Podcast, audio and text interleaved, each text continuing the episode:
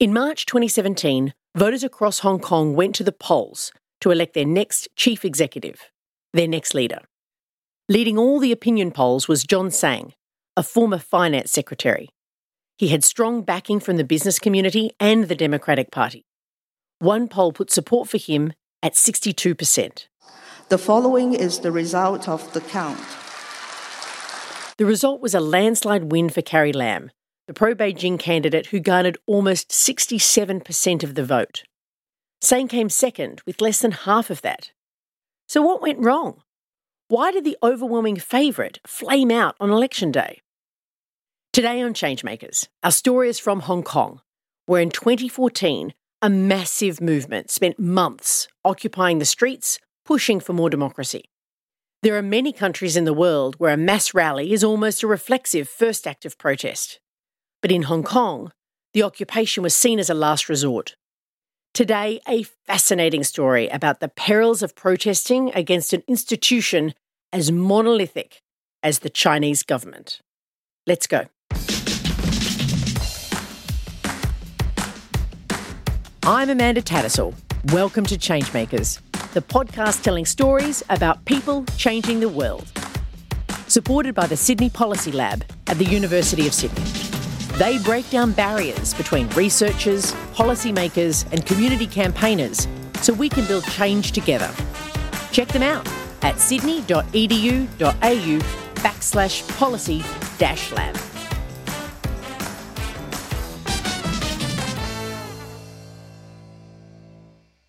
When Hong Kong was handed over to China in 1997, Article 45 stated that the ultimate aim for selecting the head of government would be via universal suffrage.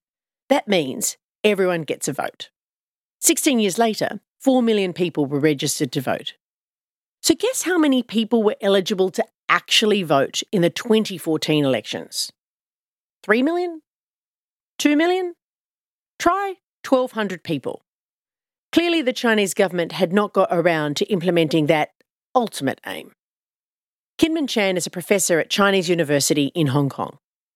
And uh, several years ago, Beijing made a promise that by 2017, Hong Kong people would be given universal suffrage for the election of chief executive. Unfortunately, Xi Jinping then came to power in China. After he took power in 2012, there was an internal document issued by the government that there were seven things that people shouldn't discuss about. And these seven things includes civil society, about independent judiciary, about constitutional democracy, about an independent media, about the historical mistakes of the party, and so on and so forth. People weren't allowed to discuss these things, even in universities. Well, if democracy is not being allowed to be discussed, will they, you know, implement any, give Hong Kong people any democracy? Of course not. For Kinman Chan, this posed an existential threat to Hong Kong. And I don't see, I don't see how Hong Kong can continue to govern when it is such an educated society, when young people have such a strong aspiration for democracy. The people wanted democracy. They'd been reassured it was an ultimate aim.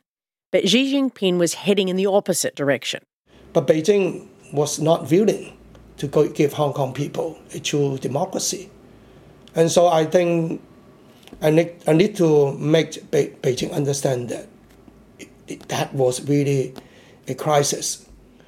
Today we're taking you on a tour of one of Asia's most dynamic cities, Hong Kong. You see, Hong Kong likes to present itself as a dynamic city of the future. When you travel through there, that's the impression you get. There's great food, a cool nightlife, and a booming expat community. But the reality is a little different for most people living there. This is one of the most unequal society in the world. We are one of the most affluent society in the world, but you don't feel it because the distribution of wealth is just outrageous, you know. In 2017, a government report found the richest 10% in the city earn 44 times that of the poorest, making it the second most unequal city on earth. For Kinman, the route to reducing inequality is democracy. Um, so we really want a place which is more equal, more livable. People not just you know chase after money and don't care other people who are less fortunate. Emily Lau is a member of Hong Kong's Legislative Council. But before that, she was a journalist. In fact, she covered the historic meeting in 1984 when Margaret Thatcher signed the agreement to deliver Hong Kong back to the Chinese. And if you go to the BBC archive, you can still see my question to the Iron Lady. I said, Prime Minister, two days ago you signed an agreement with China promising to deliver over 5 million people into the hands of a communist dictatorship. To make the handover more palatable, Thatcher negotiated some terms that allowed everyone to claim that Hong Kong was on a path to democracy without actually doing much about it. Article 45 was the part that had the notorious commitment that the ultimate aim for selecting the head of government would be via universal suffrage. But in the meantime, it ended up being 1,200 electors who'd choose the leader. And it's not even like the 1,200 people were broadly representative of people living in Hong Kong. These 1,200 people uh, belong to the functional constituencies, which were created by the British in 1985, uh, giving a vote to people belonging to Chamber of Commerce, to the banks, uh, in the engineering profession, the legal profession, the doctors, and so on. So, in a way, Britain did the dirty work for the Chinese government. By failing to set up democracy before they left, it allowed the Chinese to just adopt it as business as usual. I mean, it really stinks. Uh, but the British created that, and the Chinese just love it so much. They put it in the basic law. Instead, the residents of Hong Kong are restricted to voting for members of the Legislative Council. There are 70 members in this body, but only 40 are elected through these so called functional constituencies. The other 30 are appointed, the result is that even if the pro democracy candidates win a majority of the vote, they'll never get enough to beat the pro Beijing candidates. The deck is just too strongly stacked against them. So, if you live in Hong Kong, what can you do? Unfortunately, the Chinese government aren't exactly known for their support for universal suffrage. The democratic protests in Tiananmen Square in 1989 live on in the institutional memory of the ruling elite of the Chinese government as posing a threat to the government's existence. So Hong Kong's pro democracy forces had an especially difficult conundrum. How do you push a government to change when the other side interprets your protest as an existential threat? Benny Tai was a law professor. He sat down and tried to figure out, from first principles, what would it take to get the Chinese government to follow through on what it had agreed to do back when Hong Kong was handed over from the British? His first insight was that the democracy movement needed to position itself in a reasonable way that would mean the whole of society could get on board. As such, he thought its demands should arise out of commitments that China had already agreed to. Well, it was always just a movement for universal suffrage. And universal suffrage is promised in the basic law. So it's not as if it's something against the basic law or against the Chinese policy. After all, there was a good reason the Chinese government had made those commitments. When the Chinese decided to take Hong Kong back, the Hong Kong people were very frightened of communist rule. In fact, many of them actually fled to Hong Kong uh, from China. So the Chinese government said, okay, don't worry, uh, we will not uh, come to run Hong Kong directly. We will allow you to run Hong Kong. You, the Hong Kong people, will run Hong Kong under one country, two systems and your capitalist lifestyle, your freedoms, and all that will be preserved. Benny Tai also theorised about how the movement could make the Chinese government take notice. Kinman Chan remembers when it first happened. He believed that um, it was time to use more uh, confrontational tactic, tactics to make Beijing understand that we are facing a crisis and we were serious about democracy and he named uh, Reverend Chu and, and me uh, publicly without first consulting us. Oh my God! Yes, uh, I, I, I was in Paris at that moment, uh, joining a, a conference, and then Reverend Chu called me saying that, well, Benny now name us, saying that only you and I would be able to organize a movement like this. And so he consulted me whether I would join or not. So um, at the end, I said yes. His thinking was simple China would accommodate a certain level of confrontational protest because they didn't want a repeat of Tiananmen Square. After the Tiananmen Square incident, the censorship lasts for three years until 1992. China um, uh, herself to be part of the international communities. I don't think China want to look back, you know. If they kill people here, US or other European country might be forced to censor China. And then it will be very dangerous to the Chinese regime because they now they rely on economic growth to sustain the regime, to support the regime. With its unique tradition of peaceful protest, it seemed unimaginable that something like Tiananmen could happen in Hong Kong. So uh, we understood clearly that we could invite backlash from both the community as well as from Beijing. So we need to be careful uh, to have a kind of self-limiting movement that we need to be strong but not too provocative. Benny Tai's idea was to occupy the central business district of Hong Kong to force the government to react. In fact, we have a four step plan. Uh, first, we organize a series of deliberation day. We spend around nine months to one year uh, to hold many town meetings in different corners of the society. People who are professional, who are social worker, who are even homeless were involved in the process, talking about why we need democracy and what kind of proposal that you will support. They did this because they recognised that democracy wasn't just about voting, it was about participating in public life. But for ordinary people or even those rank and file members in political party or civil society, sometimes they're afraid to speak up or they don't have the skill, you know, to express themselves.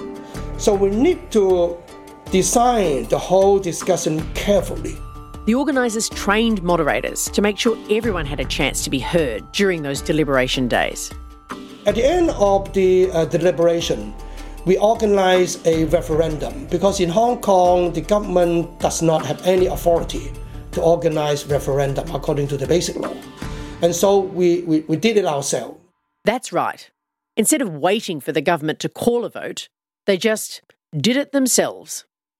And at the end, we have 800,000 people joining our referendum through a smartphone, through the voting booth in, uh, set up in churches, in school and social service centers. The process of holding a ballot transformed people's understanding of what was possible. People suddenly realised they didn't have to wait for the government to give them legitimacy. They could just take it. So after the referendum, we believe that we already got mandate from the people. So we, we, we then invite the government official to sit down with us to negotiate, to have dialogue. Unfortunately, the third step, negotiation, didn't go as they expected. But we waited and waited and they didn't respond. And so at the end, after three weeks, four weeks, we have a very brief meeting with the top government official. They were just, you know, put aside our referendum. They don't look at it. Uh, they just ask us to, you know, um, how to say, give up our movement. And after that meeting, Beijing announced that they make a decision that we're, we're, not, we're not going to have a, you know, free election. It was the ultimate snub. The 2017 elections would be the same as before, with the deck stacked heavily in favour of Beijing. Having spent so much effort with so little result, the movement started to fray. Of course, some people got quite impatient with uh, Professor Benny Tai, and then later they became the Occupy Trio. Uh, Professor Benny Tai with Professor Kenneth uh, Chan and also Reverend uh, Chu Yiu-ming. And they say, well, you've been talking about it for more than a year, still nothing happened. It was time for step four to bring the confrontation into the streets. They would occupy central Hong Kong, right in the heart of the financial district, where the government would have no choice but to react. The idea was always that it should be peaceful. As I mentioned, um, the regime have military force, they have police, and in Hong Kong, you have no way to overthrow the government. If this is a sovereign state, I would say that we should consider different means of struggles. In some countries, you do need revolutions to get democracy. But in Hong Kong, that was a strategy that would fail. They were way too outgunned. Besides, the democracy movement was playing the long game. Who know what happened in China five years, ten years later? If we want to sustain um, the movement, I believe that um, a peaceful movement is the only way out. The movement was called Occupy Central. They would occupy the streets of central Hong Kong. But Kinman added some words to the occupation's name to underscore its peaceful intent. When I joined the movement, I said I have to add the word love and peace into it. So you were the love and peace? Yes, I'm the one who add the word love and peace, not just occupy central. Because to me, the action of civil disobedience is not just about confrontations. Henceforth, it was known as Occupy Central with love and peace. During the one and a half year mobilization, thousands of people already signed an oath saying that they will they are going to remain peaceful during the um, occupations and once uh, they were arrested, they will not resist. They will not hurt the police. And then uh, during the trial, uh, they were willing to show the legal responsibility. We, we, we want to learn from Martin Luther King, from Gandhi. Back in a moment. Building power to change the world is a dynamic process, which means it's always helpful to discuss your strategies and refine them pick apart what's going right, and reflect on how you could be more effective. That's why we've set up the Changemakers Masterclasses. They're small seminars with a maximum of 50 people, presented by me, Amanda Tattersall. We spend a whole day taking a deep dive into one aspect of change making. In the first season, we're looking at power, how to build it and wield it, as well as examining the best and worst practices from around the world. We're holding the first ones in Australia in February 2019 in association with Sydney University's Policy Lab. And then we're heading to Melbourne and several cities in the US and the United Kingdom later in the year. So check out the schedule at changemakerspodcast.org slash masterclasses and sign up today. Maximise your impact with Changemakers Masterclasses.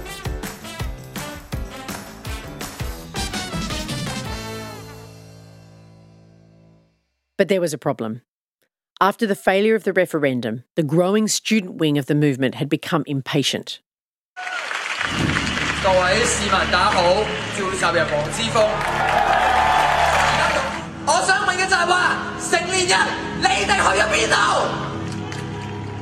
This is 17 year old Joshua Wong, founder of the student movement Scholarism. He is speaking to a crowd of 1,500 people. He is saying, Where are the adults? Wong had a slightly different idea about how his city needed to change. Two years earlier, when Wong was 15, the government had planned to make children take mandatory classes in Chinese patriotism. Wong had protested by going on a hunger strike. In mid 2017, Wong led fellow students to boycott classes in increasingly bold protests. By September, he had organised them to congregate at the government complex that's a moment that you thought, wow, we are gonna make some massive change. Addressing the crowd, Wong told them in no uncertain terms no matter what the price, we cannot dump this on the next generation. He then led the students down the street to occupy the civic square. The problem was that the Occupy trio, Benny and Kinman and Reverend Chu, believed it was too soon for confrontation They'd planned to wait until October. They believed the students had jumped the gun. This presented a dilemma to the older members of the movement. Should they back in the students or should they split? Uh, to the student, they believed that our four step plan um, was not uh, strong enough, not forceful enough to make China give Hong Kong people democracy. We put occupation, civil disobedience as the last resort of our plan. Kinman says they did this because they wanted to look reasonable, so they had mainstream appeal. But the students had grown frustrated. And once they found that our negotiation did not succeed, they, they further believed that their idea was correct, that we need to have direct action as soon as possible. He says that since the students had decided to take action, the best course of action was to back them in. And then they have ownership of the movement. And so, you know, the whole generation can be awakened, you know. So this is even better than our plan. So in the end, uh, Professor Tai was sort of forced to declare the occupation earlier than October 1st and not in the area that he had originally anticipated. Emily went to the occupation. It didn't last long, at least for her. I was actually arrested at around noontime on that day. We went, uh, because at that time, Professor Tai had already declared that, you know, they would start the occupation. So that means many more people should come, would come. So they, uh, uh, they wanted to arrange for some sound equipment to be sent into the area. And then the police refused to allow this, these people to move the sound equipment in because they say this is an illegal assembly. How can I allow you to move the sound equipment in?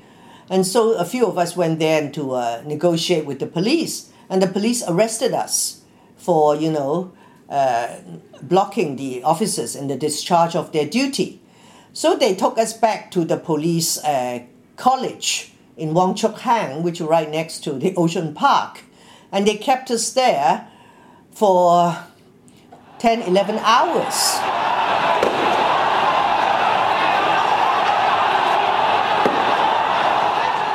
Some of the young people uh, climbed into the uh, government square and they were arrested. So, and many people came and the government fired uh, 76 rounds of tear gas. The Occupy movement's calculations were wrong. The government did use force. Thankfully, not Tiananmen style force. But it was enough. It was very moving.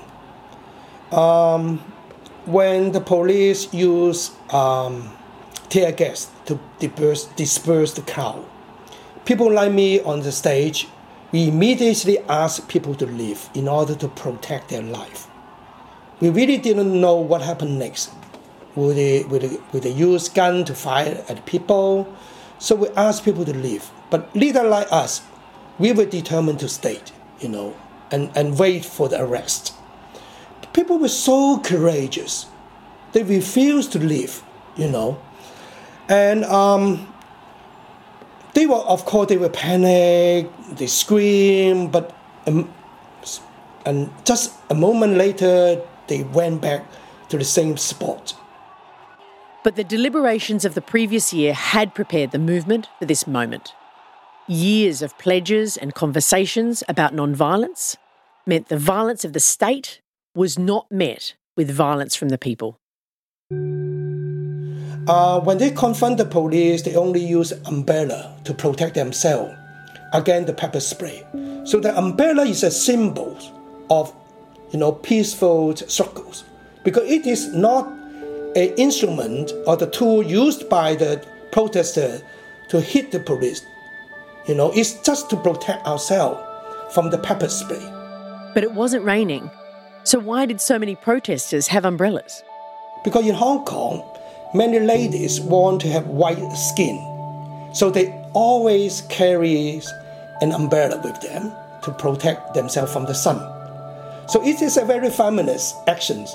So when the police use pepper spray against the protester, you know, immediately we find that there are lots of umbrella.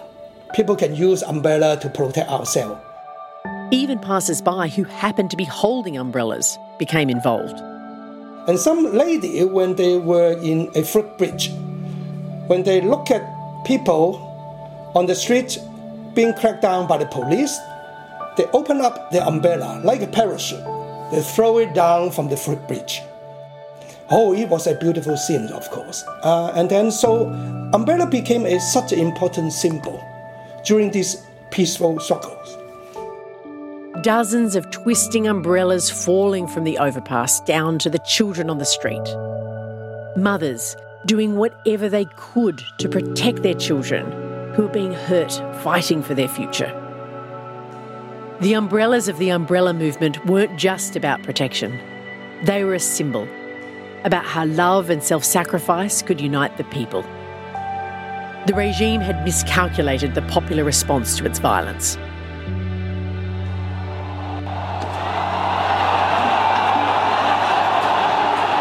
Next day, more and more people came. Some women told us that we came here for a very simple idea that we want to protect the student. They are like my children.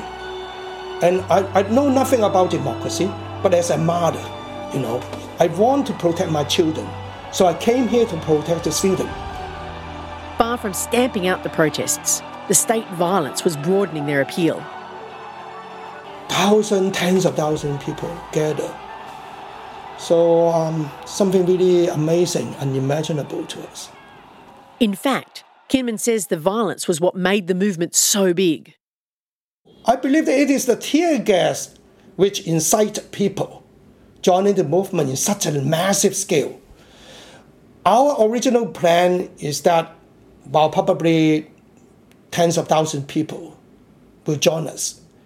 And, and then we might move other people in the communities, and then we can have another round of movement. But it's the tear gas who suddenly call upon so many people to join us at the same time. Remember, Emily had been detained while all this was happening. But when we came out, we didn't know what happened a few hours ago, and we were quite shocked. And then, of course, they blocked the roads. And then after that, they refused to go. so once they blocked the road, why leave? The old plans of the Occupy trio were to camp out in the financial centre for two days only. But this was now something else entirely. The movement quickly took on a life of its own. Every day, people spend time to create art, singing songs, have discussion, a lot of forum in different corners of the occupied site. And the air was so clean because there was no traffic, you know. uh, but it was a, a, a, like a utopia, you know. So uh, the second day of the occupation, there was a banner uh, saying that you may say that I'm a dreamer, but I'm not the only one. The occupation had blossomed into something bigger than any of the groups that were down there. It wasn't just about democracy or students wanting a better system. It was an experiment in living differently, a revolution in the hearts and minds of its participants. But it wasn't just a love in, there was work to be done. Emily Lau let the protesters hold meetings in the offices of the Legislative Council. That's why the pro Beijing politicians were livid. They said we turned the whole thing into a citadel for the for these occupiers. And sometimes uh, the occupiers would come in to have showers, and sometimes they would even sleep up there. And I remember on one occasion, because we had different floors of members' rooms, and even on the floor with the pro Beijing members, uh, they opened the door and they saw all the people lying on the floor. They almost screamed. so they were very upset with us for allowing these uh, people to come into the complex. For months, the occupation dragged on. Hundreds of thousands of Hong Kong citizens visited the occupation, tens of thousands staying out overnight. Despite this, the Chinese government didn't budge. Meanwhile, divisions within the movement started to emerge. Even though they had lots of experience bringing different people together in the lead up to the occupation, finding a space for real discussion, it was hard to do the same thing at the occupation. In particular, the students were a new radical element that jarred with the slower process the original trio wanted. No, it was so difficult to, to create dialogue. The students saw themselves as the leaders. And then recently, a university student was doing home a paper. He came to see me to talk about the umbrella movement. They said they were the only ones leading the whole thing. I said, Is that right? Well, I said, It's for you to decide. Huh! You think I'm lying to you? So, no, but they told me no such thing. Whole thing was led by them. I said, that's, that's news to me. We should have a more serious discussion with these young people early on so that um, the, the, the occupation could be more integrated, uh, particularly concerning what kind of um, objective we wanted to attain. Because we are so unorganized, so disintegrated, it was so difficult to reach any consensus. More galling still, when the government finally did reach out to negotiate, they chose to do so only with the students. Maybe that's intentional. Maybe some people have suggested that you just talk to them because, as some people are saying, oh, they are the ones who are leading the whole movement. But I think it was wrong of the government uh, to uh, just meet with the students. Uh, to meet, fine. So, of course, the government should be talking to the occupiers, but not just the students. They should talk to, as I said, there are four groups. They should talk to the representative of them. Perhaps the government, spotting a weakness in the divisions, decided to exacerbate them by choosing to talk only to the students. But there were practical reasons why talking only to the students was doomed to failure.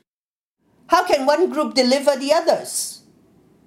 I think its whole thing is very stupid, really. So, uh, so there were the talks, but then it failed, and uh, and then no more. It's uh, regrettable. The government had singled out the group least likely to compromise. Right, so it's almost like they wanted to be able to say, We've tried to negotiate, but it's failed. That's maybe that's why it ended in such a tragic way. At first, people thought, wow, maybe we're so peaceful, so many of us, we can get Beijing to agree. But after several weeks, they say, no, you're not going to. Come on, pack up. As the occupation dragged on, sentiment amongst Hong Kong citizens started to turn. Well, I think people are pragmatic because you block the road and really make life quite difficult for many people. They have to spend many more hours going to work. So they got frustrated. Initially, they supported you. But after a while, when they thought that it's not going to get anywhere, they say, come on, forget it. By early December, 80% of people thought the protests should end. So, of course, we witnessed backlash from the communities. More and more people want the movement to end. The older groups proposed retreat. The negotiations had failed, so they figured it was time to reassess. But the students refused to accept our suggestion. They, they said that they will stay until they get, we get democracy. I guess they are using a waiting strategy. So it's very sad at the later stage of the movement when, when, when we witness this backlash and students refuse to listen to us. When you're winning, you're fighting a common enemy. When you start to lose, the easiest target to fight is each other. In the end, even the consensus around non-violence collapsed. So some young people started to talk about Hong Kong independence. They believe that we need to change the objective of the movement from fighting for democracy to fighting for Hong Kong independence. So we have a lot of debate, argument, infighting within the movement.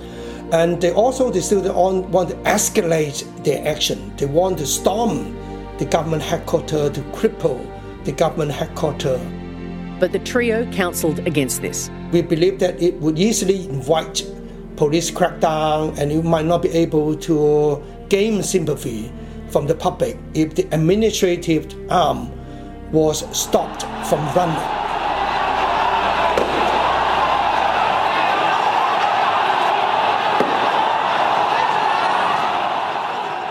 Broke one window and asked people to, to go into it, to occupy the government building, but in fact, not many people followed suit. The police reported that around 1,000 people were arrested. The end was near. And then, of course, uh, on the 79th day, the police came and arrested those of us, the last group.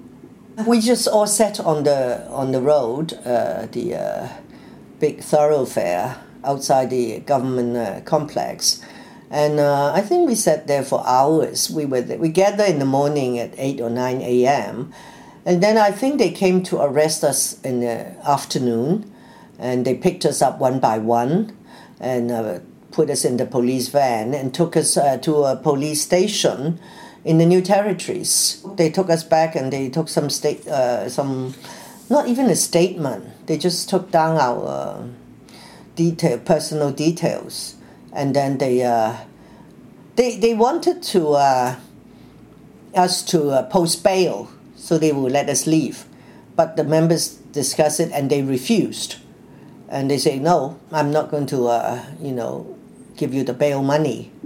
If you want to, you charge me now. If you don't charge me, huh, I will walk out. But up to today, they still haven't charged us. But as I said, I mean, I resorted to civil disobedience. And yes, I, I, I, would, I would not deny the fact that I've broken the law. So if you charge me, uh, I go to court, I would not, I, I would plead guilty. I would not say anything. But if, it, if people say, why do, we, why do you do it? I said, well, I use that to challenge you because I don't agree with the way you run Hong Kong. But now they still haven't charged us with anything. There, I think there were nine people who, who have been charged so far. One of the nine people was Kinman Chan. We were charged for um, taking part and organizing an authorized assembly. And they also charged us for conspiracy to cause public nuisance. This is the first charge. The second one is to incite people to cause public nuisance. Number three, even more ridiculous. Inciting other to incite other to cause public nuisance. And each charge carries seven years of imprisonment. So in total, it will be 21 years. 21 years in jail for organising a peaceful protest to demand something that the government had already agreed was an ultimate aim. We have no fear at all to be prosecuted. When I was a college student, when I saw the pictures of those democracy fighters in Taiwan facing the martial court, they were so brave. And this has been the source of inspiration to me all my life. So I'm not afraid I'm going to face it. As a professor, as a teacher, I think this is the best way to teach my students, not just by words, but by deeds, by our own commitment. When Kinman and Emily and all the students started their protests, their hope was that they'd end up with universal suffrage in time for the 2017 elections.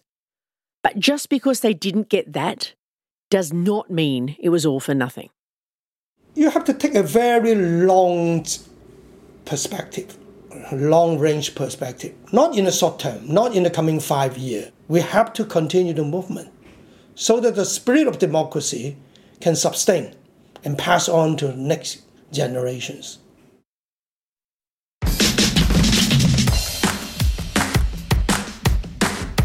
Changemakers is hosted by me, Amanda Tattersall. Remember to subscribe to this podcast to catch all our episodes and our first season. Changemakers is produced by me, written by Charles Firth, Amanda Tattersall, and Amy Farrell. Our audio producer is Jules Wookera.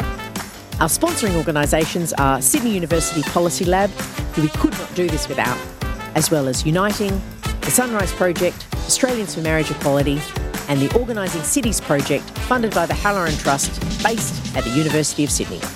Like us on Facebook at Changemakers Podcast, and check out changemakerspodcast.org for transcripts and updates on all of our stories.